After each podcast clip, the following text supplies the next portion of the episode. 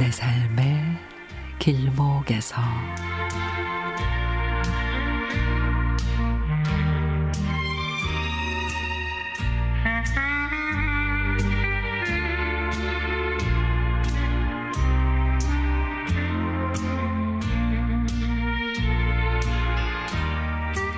상수리 나무 사이에 걸쳐 앉은 노을빛이 따스해 보입니다. 신갈나무 가지 위 재바르게 움직이는 산새들에게서는 생동감이 느껴지고요. 거실 시리도록 하얀 눈에 고여있던 외로움도 어느 사이 희미해졌습니다. 창가 녹색 식물의 색은 더 진해지고 제라늄에서 피어난 파스텔톤 꽃은 화사합니다. 잠시 노을에 기대어 붉은 저녁을 맞이하는데 길어진 난의 그 낮의 그림자를 가늠하며 오늘의 메뉴를 펼쳐봅니다.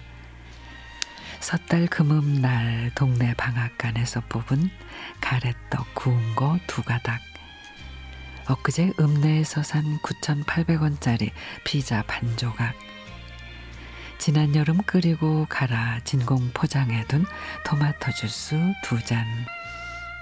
그리고 며칠 전에 봄맛을 봄맛을 도드려 담근 나박김치 한 사발. 누군가 아침은 왕처럼 저녁은 거지처럼 먹으라 했던 말이 떠오릅니다. 그런데 우리 상차림엔 마지막 남은 기다란 햇살 한 조각까지 욕심껏 담았습니다. 바라만 봐도 벌써 배가 부른데 뜰을 채우던 붉은 색조도 배가 가득 찼나 봅니다.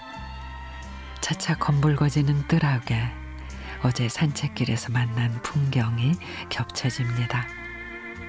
매섭게 볼을 때리던 바람 속에는 아린 통증보다 시원한 쾌감이 담겨 있었죠.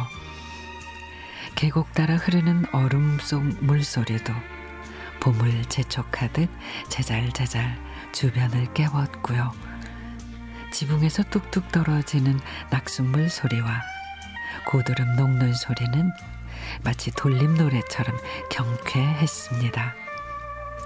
그러고 보니 산촌의 봄은 이미 우리 곁에 아주 가까이 다가왔나 봅니다.